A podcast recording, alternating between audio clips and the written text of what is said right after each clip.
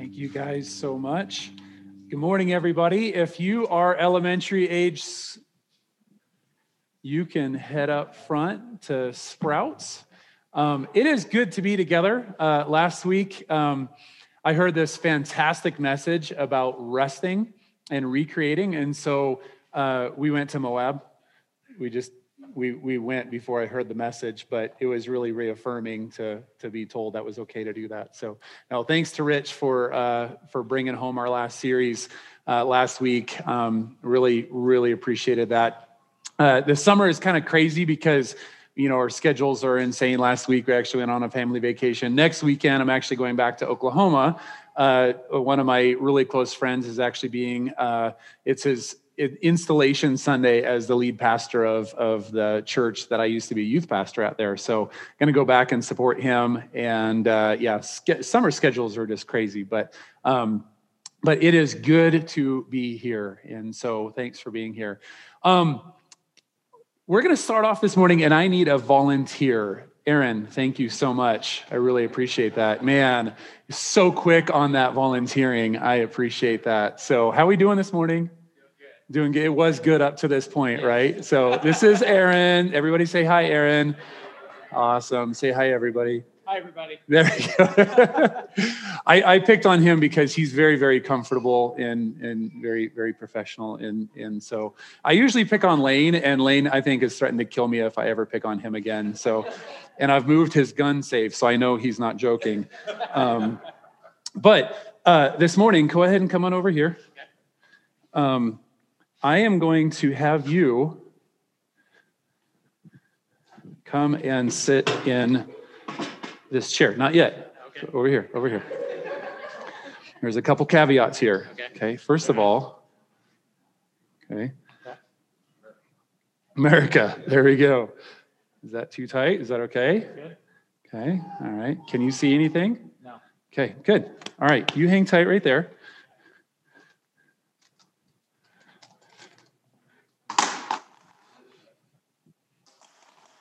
Never mind the noises. Nothing scary is happening here. Okay?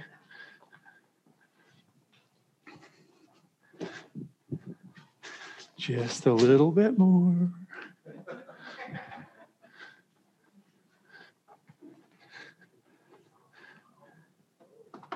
Okay, all right. You feeling adventurous? Always. Okay, you are going to go to that chair, but you have to follow my voice. Okay. okay. I'm going to be right here with you. Okay. You trust me. Yep. We've had lunch one time, so you're like my best friend. Of course. Okay. Okay. All right. He's like, we just started coming to this church, dear. Let's let's reconsider this this thought here. So, all right. Okay. So go ahead and turn just like like one o'clock. If I say one o'clock, it's like one. There. Perfect. Man. Okay. All right. Go ahead and take two steps forward. Okay, all right. Oop, let's go ahead and step over that there a little bit. There we go. Okay, now stop. Okay, now take a small step forward again, like a little bit bigger. Okay, right there. Okay, now what I want you to do is I want you to bring your right foot up and and you're going to feel something there, okay? Don't hit your okay, bring your foot up and over and step over that. And then you're good. Perfect. Okay. Now take uh two small steps forward. Okay, now stop. Now turn two o'clock to your left. Perfect. Now take two steps forward. Okay, never mind that. You're going to be okay. Now turn two two uh, o'clock to your right. Okay, now go two steps forward. Okay, now turn. Uh, that'd be about 80 degrees to your right. Uh, you like how I'm mixing it up? Is it clock? Is it that? Okay, now take two steps forward. Okay, now uh, turn 90 degrees to your right. Now take a half step to your left. Perfect. Just a smidge back to your right. Okay, now slowly back up. Now, do you trust me? Yeah. Sit. Boom. You can take the blindfold off. This is what you went through. That's awesome. Let's give Aaron a hand. Thank you so much. you can get that to me afterwards. That's totally fine.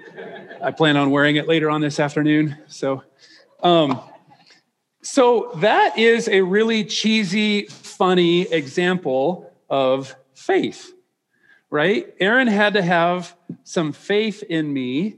He had to have trust um, to, you know, one that I wasn't going to have him go step off a cliff or into a into a, a branch chopper or anything like that, right?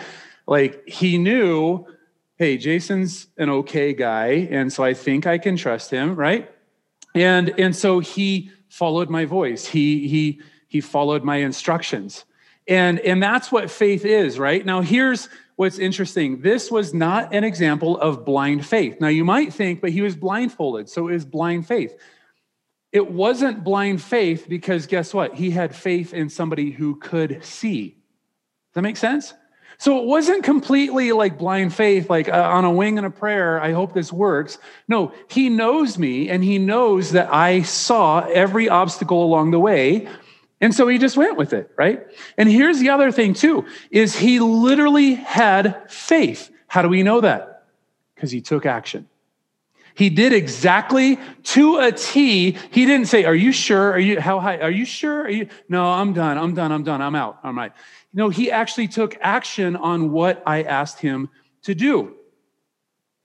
Now, here's the thing he might have said, Well, I like the idea of what you're trying to do. And I agree that I probably could do it, but I'm not going to do it. Is that real faith? Is that real faith? This is at the heart of where we're going with our new series in the New Testament book of James. And it's this thought that faith that doesn't manifest itself into action is not faith at all. We're going to unpack that over the next weeks, uh, nine weeks. This morning, we're going to step back and we're going to kind of survey the land of where we're going to go because I think it's really important. Um, one of my favorite biblical resources is called the Archaeological Study Bible. It is as exciting as it sounds. It is amazing, right? Yes, I watch the History Channel for fun all the time. Um, but it's, I love how before any book that, that in the Bible, it, it gives you like two or three pages of background. Who is the author? Where, when was it written? Where was it written? Who was it written to? What were the cultural dynamics going on in that time? It's all proven historical stuff. It all happened. And it helps us to understand what the Word of God is getting at. And so this morning is kind of like that preface. It's the introduction before Drew digs into chapter one next week. So bear with me this morning as we kind of set the stage for what's to come in the weeks to come. Okay. James is a new, is a, is a book in the New Testament. It was written around 40 to 50 AD. That's between like five to 20 years within Jesus' time on earth. Most scholars agree that James was written by Jacob. gotcha. Let me unpack that. Actually, James comes from the Greek word Jakobos, okay, which comes from the Hebrew word Yaakov, which is Jacob.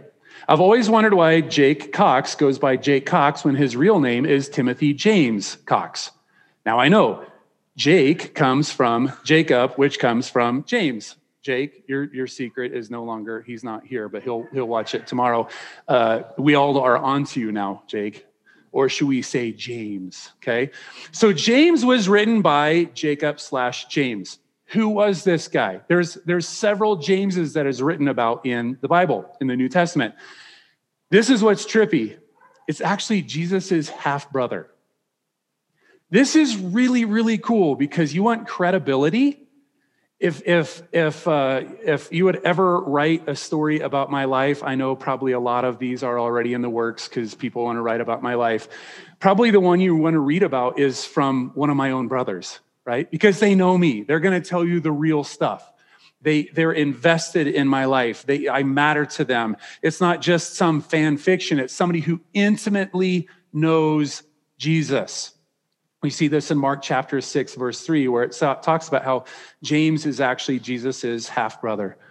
Uh, most scholars believe that James was actually one of the first books of the New Testament to be written. This is really cool because um, it, it actually was written before any of the Gospels were collected together, um, before any of the missionary letters that Paul was writing and things like that. It was one of the first books to be written. Now let's let's kind of picture this here, right? Jesus went on this crazy three-year public ministry tour, and people took note, and and people were starting to follow, and then boom, he was killed and then everybody probably thought, well, this is going to fall apart. No, it didn't, because he defeated sin and death on the cross and in the empty tomb. And then things really took off from there. And so people like the Apostle Paul and others took this new good news of Jesus, the gospel of Jesus, and they went around the world of the day. They're kind of like, this is incredible. Let's get out there and tell everybody, right? And so they're going as they're going as far as they possibly could, and they're going in these missionary journeys out there. Well, the interesting thing is that one of the greatest mission fields of the day was home, Jerusalem. It's the epicenter of where Jesus did his ministry. And, and a lot of people took the, the gospel out there, but James is sitting here saying, But what about my people? What about my people right here at home? I care about them. You see, Jesus and his family and many of his friends were Jewish. And, and, and Jerusalem was the epicenter of the Jewish faith. And so, uh, these followers of Jesus saw Jesus as the fulfillment of this religion, of this faith. And so they had a heart to reach these people. They were heartbroken because their family, their friends, their neighbors, all the people around them were stuck on this treadmill of performance. And they were being told every day, do this, don't do that, make yourself worthy, make yourself holy, make yourself this, do this, do this. And, and, and their heart was broken because they were surrounded by people that were hopelessly trying to earn and achieve what Jesus had already earned and achieved for them. It was a free gift that Jesus had said, Here you go, take it, it's yours. And they were like, No, thank you. We got to do it too. And so they're they're just they're heartbroken. And so James started preaching the good news of Jesus to his family and his friends and his neighbors and his community, and people took notice. And it's believed that James actually formed the first messianic Jewish community. In other words, messianic Jewish is, is Jewish people that believe that Jesus indeed was the Messiah. He is the fulfillment. He is the one that we've been waiting thousands of years for. He's the one that we put our hope in. He's the one that completed the work that we were waiting and waiting and waiting for. We're in. And so it's believed that James formed and was leading that first ever Christian church in Jerusalem. Now, here's the thing that's interesting is there was three kind of predominant responses to this movement. One is that people bought in. They were like okay this makes sense. I want in. Let's go right? Awesome. But there was other religious groups of the day. Remember jerusalem was was being occupied by the roman culture and the roman culture had tons of different gods and religions and philosophies and things like that. And and it was kind of in the heyday of of that and so these other groups are kind of like, wow, that sounds really cool. People are taking note of that. Let's take the best parts of this whole Jesus movement and make it our own. Let's twist it. Let's pervert it. Let's let's let's move things around to where, oh, we are a part of this Jesus movement as well. And then they would make it into their own version. They would twist it and and and change it. But then the third one is of the predominant religious system of that area, they tried to stomp out the threat. They were like, no, Jesus is dangerous. We're done. If this Jesus thing is true, then everything we've been trying to do is not true. Okay? And so that threatens their way of living, that threatens their identity, that threatens everything.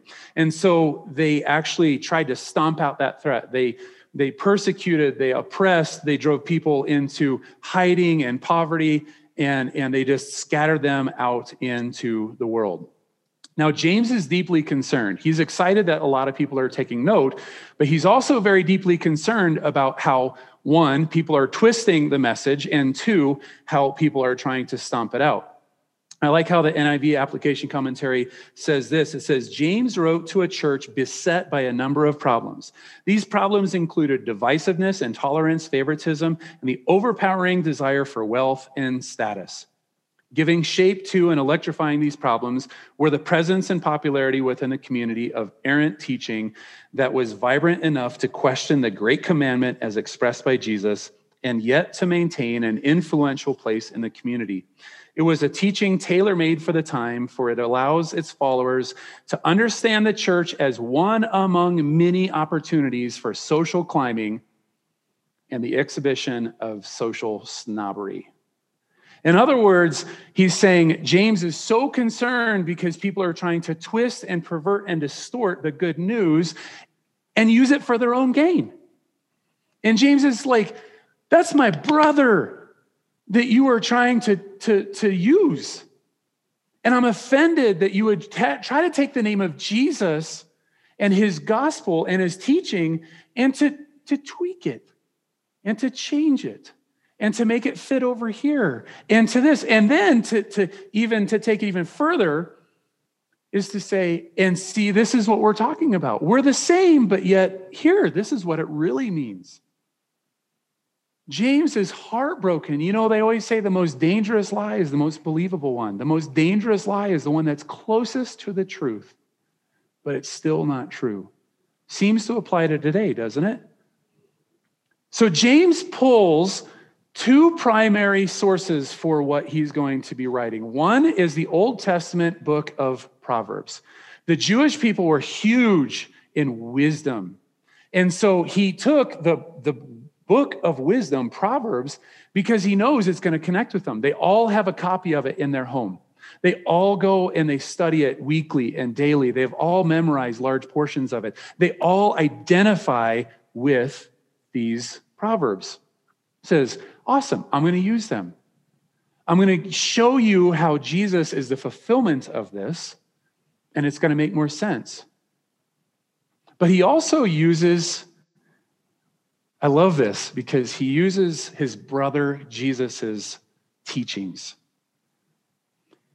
Throughout the book of James, we're going to see numerous instances where he just takes teachings and concepts from the Sermon on the Mount. The Sermon on the Mount comes from Jesus' teaching in Matthew chapters five through seven. It's a huge portion of the Gospel of Matthew. And he takes these things because he says, okay, I'm going to hook you in with Proverbs and I'm going to blow your mind with a, with a Sermon on the Mount. And I'm going to show you how these things like not just coexist, but how they fulfill. Jesus is fulfill what the Old Testament, what we've all been studying there. Now, here's an interesting side note. I don't know if you caught it. Tiffany, if you caught the the the Wasatch, I, I was like, Drew, I don't get, I don't get it. I'm looking and looking and looking. And within like three seconds, she goes, ah, that, know, like, you maybe caught this. I'm wondering if anybody else did. I just said that James was written before any of the other gospels. How can he use something from the book of Matthew? Well, that's not true now, Jason. Come on. No. Here's what's cool Jesus is walking around in the flesh and he's teaching and he's preaching and he's healing and he's delivering and he's casting out demons and he's doing all these, he's, it's the public stage and it's the small stage. It's these, these grand events and it's these intimate settings. And guess what? People are taking notes. People are writing down because they knew this was special. They knew this was powerful. They knew this was unique. And so people were memorizing it. They were writing it down. They were recording it because it mattered. And so what happened was that there was these collections of Jesus's teachings and sayings and actions, and they were being circulated around because, like, well, I wasn't there. What happened? Oh, okay, right here, right here. This is what he said. And they were recording down what Jesus was saying. And so that, that way, when, when Matthew, Mark, Luke, and John actually collected their, their gospels, they actually took these recorded, uh, these, these records of Jesus's ministry and they kind of compiled them together. But James had obviously access to some of these writings, and he says, This is awesome. Man, Jesus' the Sermon on the Mount, that was just amazing. And so he pulls from the records of that. That blows my mind. I love that. And if you're kind of like, well, that's kind of fishy, no, look at the consistency of that. That for one generation, these sayings were being handed around, these teachings were being handed around and taught and retaught and learned from and studied and analyzed. And look at how consistent it came out. Four different perspectives, and look how congruous they are with each other. Just awesome. I love it. So James took Old Testament Proverbs and the teaching of Jesus, and that's what he goes to the church in Jerusalem with. That's what he goes to the Jewish believers in Jesus with. James strongly encourages and challenges the followers of Jesus to live lives that reflect what they say their faith is. Here's three things. One, James wants them to know the truth. The truth matters. And in a world, in a culture and society where truth is relative, where you speak your truth, I speak mine. I think it was Rod here a while back that talked about if there's 8 billion people in the world and there's 8 billion different truths, we're in trouble. Because what happens if your truth conflicts with my truth? Well, it's your truth and it's my truth. Well, then who wins? Whoever's in power. Gets ugly quick, doesn't it? And we live in a relativistic world where our truths are supposedly fluid, but yet there's also this ultimate truth out there. And who, whoever sets that is beyond me, and it's getting more confusing by the day. And so the thought of, of no, there is ultimate truth, capital T, gospel, God given truth. Now we can debate it, we can question it, we can dig into it, and we have to approach it with humility. Please hear me in saying that. But we also have to say there is truth. It's what gives us hope that we're not just 8 billion people trying to clamor our way through this existence for the few years that we have. It sounds terrifying to me. But if we can all realize that there is God given truth, now we can find peace and hope and freedom. And James knows that in his culture, whether it be the religious people of the day trying to say, no, this isn't truth, or the or just the spiritual people of his day say, uh, saying, well, this is truth and this is truth, and maybe we can make it fit with everything else. No, this is more true than anything else. It matters to him. And so we see James actually getting really specific about some things. And it's kind of crazy because we're going to see him talking about trials and struggles and poverty and affluence and materialism, favoritism, social justice, our words, wisdom, temptation, anger, religion, jealousy, selfishness, pride, Jesus' second coming, prayer, healing, drought, weather patterns, and much more. I love it.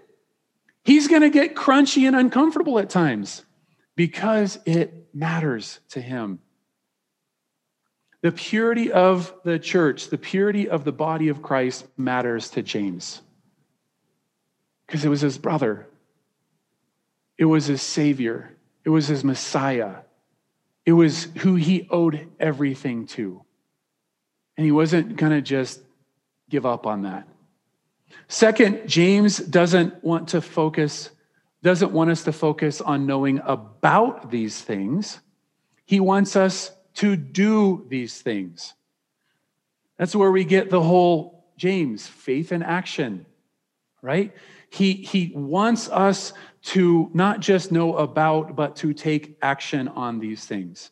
I can know about health. I can know about finances. I can know about relationships. I can know about parenting. I can know about all these things.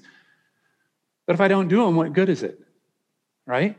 I'm just going to be that annoying blowhard that just is like, well, you know what I think should be done. I... okay, but great. What are you doing about it, Jason? Right? He wants us to take action on what we say we believe. He mentions faith 14 times in the book of James, but he refers, he kind of has references to like commandments and obedience almost 60 times. David Platt says that obedience is everywhere in the book of James. Genuine faith acts. I'm going to go there because you're probably all wondering wait, we're big on not being legalistic. We're big on not working for our salvation. Wait, what is happening? Are you changing gears? Are we changing our identity? What, what's going on, querying? Come on. No. James teaches that faith in action makes an impact. It's where the rubber hits the road. If we aren't acting out our faith, is it a real faith? And I know that gets crunchy. I know that gets kind of like, whoa, whoa, whoa. Are you saying I have to? No, I'm not saying that at all. But when we put our faith in Jesus, we are transformed, being transformed. Our eternal destiny is solidified once and for all. And then we get to begin, begin that process of God's uh, drawing us closer and closer to ourselves and, and healing what's broken and breaking what needs to be broken and, and, and setting, giving us freedom and, and all these different things. That's when Jesus gets to work out what he did for us on the cross in salvation. He gets to work those things out in our lives. James uses the word deeds a lot. And I know we live in a culture that focuses a lot on works and deeds. So, how do we handle that tension, right? Well, here's the thing He's referring to fruit. It is the byproduct of who Jesus is and what he did in our lives, what he's doing in our lives, what he's going to do in our lives. That transformation, it is deeds are the fruit of transformation that only Jesus can give. Jesus, uh, sorry, James knows that when, when we imitate faith, when we proclaim our faith, but we don't demonstrate our faith, it hurts our relationship with God. It hurts our relationship with each other. It hurts our relationship with ourselves. It hurts our relationship with God's creation. Because we're talk, talk, talk, talk, talk, but then we don't do it. Well, that can cause a lot of damage. We need to be very, very careful about that. We like to use the phrase, I've, I heard it years ago, and it just is, is so pivotal for us, is that we do not work for our salvation, we work from it, right? If we're working for our salvation, then I have to do this, this, and this, and this, and this. It's Jesus plus my works and my this, and my this, and my this, so that I can be saved. But instead, we are saved only in the blood of Christ, and then we can live out our salvation. We can work. I always say if you love what you do, you don't have to work a day in your life right? If we love Jesus and we are transformed by him and we get to live that relationship out, it's not duty, it's not obligation, it's not work. It's literally every day we wake up and say, Thank you for your grace, God. Now, how can I go live that out? You see the difference? We're working out of freedom, we're living out of freedom instead of working out of obligation and duty. Now, it's interesting, we called it. Um, faith in action one of the options we were drew and i were considering was faith that works right? And it's kind of like hey this is faith that actually works. But it came a little bit too close to faith that works. See you got to work. You got to work we got to be careful with that we don't want to confuse. We recognize that a lot of people have been hurt by this type of thing. And, and, and I just want to let you know that as we're going through this, if this, if this gets close to a line or crosses a line for you, please come and talk to me.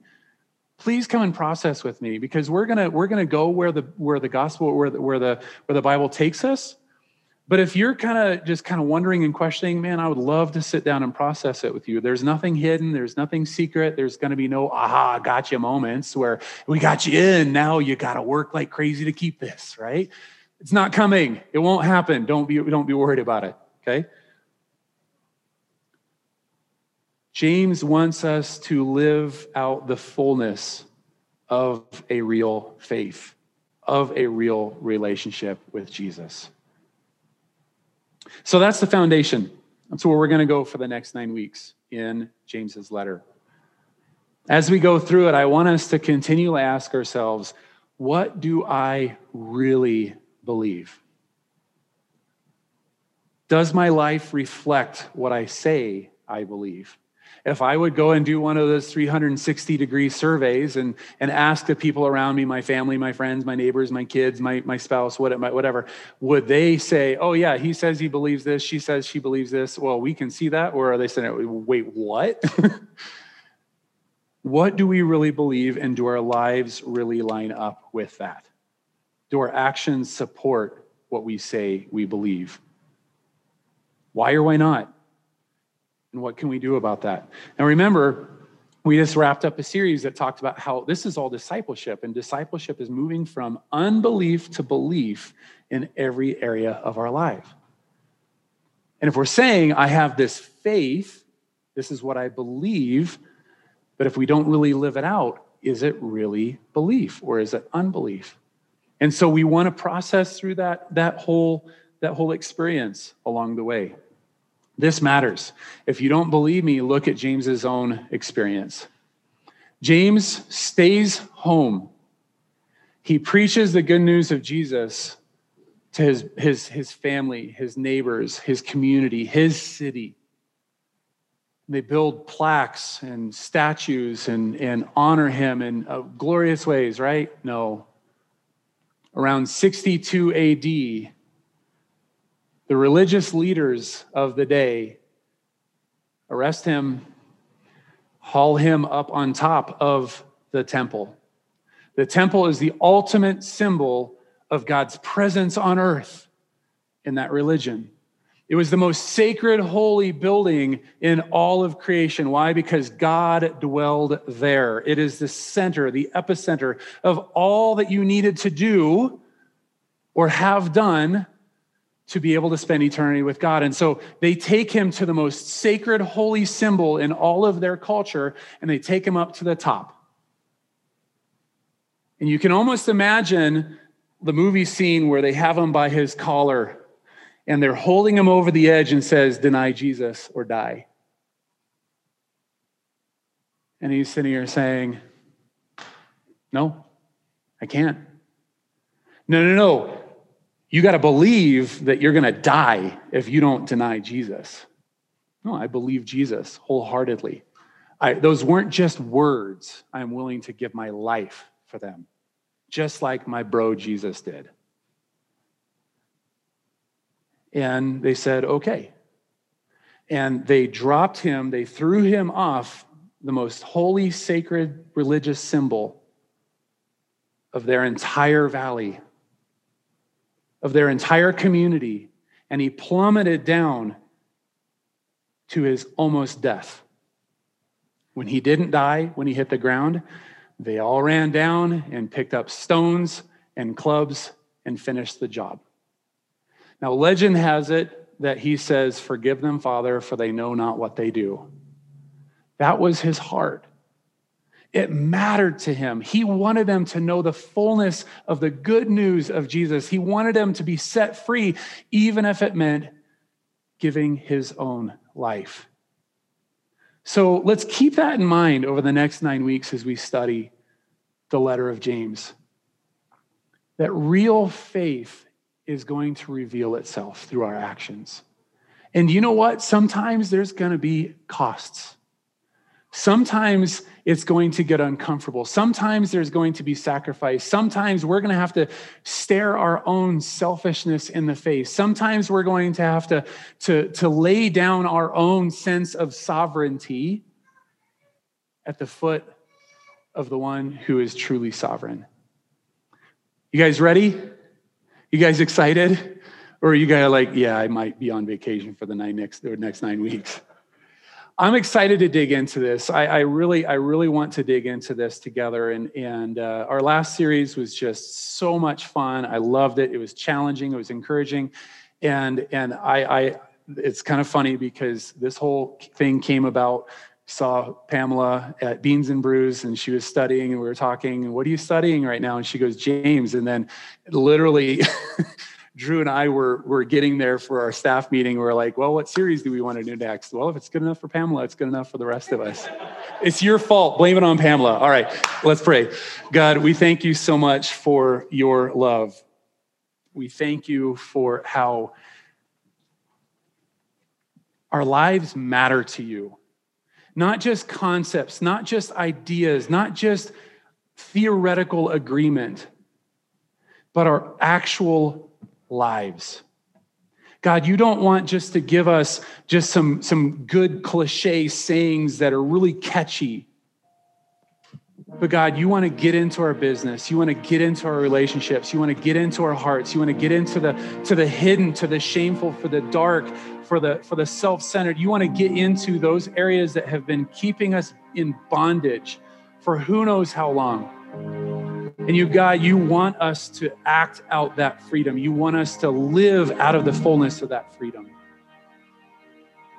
And so, God, we just want to surrender our lives to you and your good news. And, and God, if some of us have been hurt by an imposter version of this, where it's based on obligation and duty and see, you have to do this. No, God, just flood us with your love. Remind us of the freedom that you're calling us to yourself because you love each and every single one of us. God, I pray that we can just rest in the fullness of that love. Praising in your name. Amen.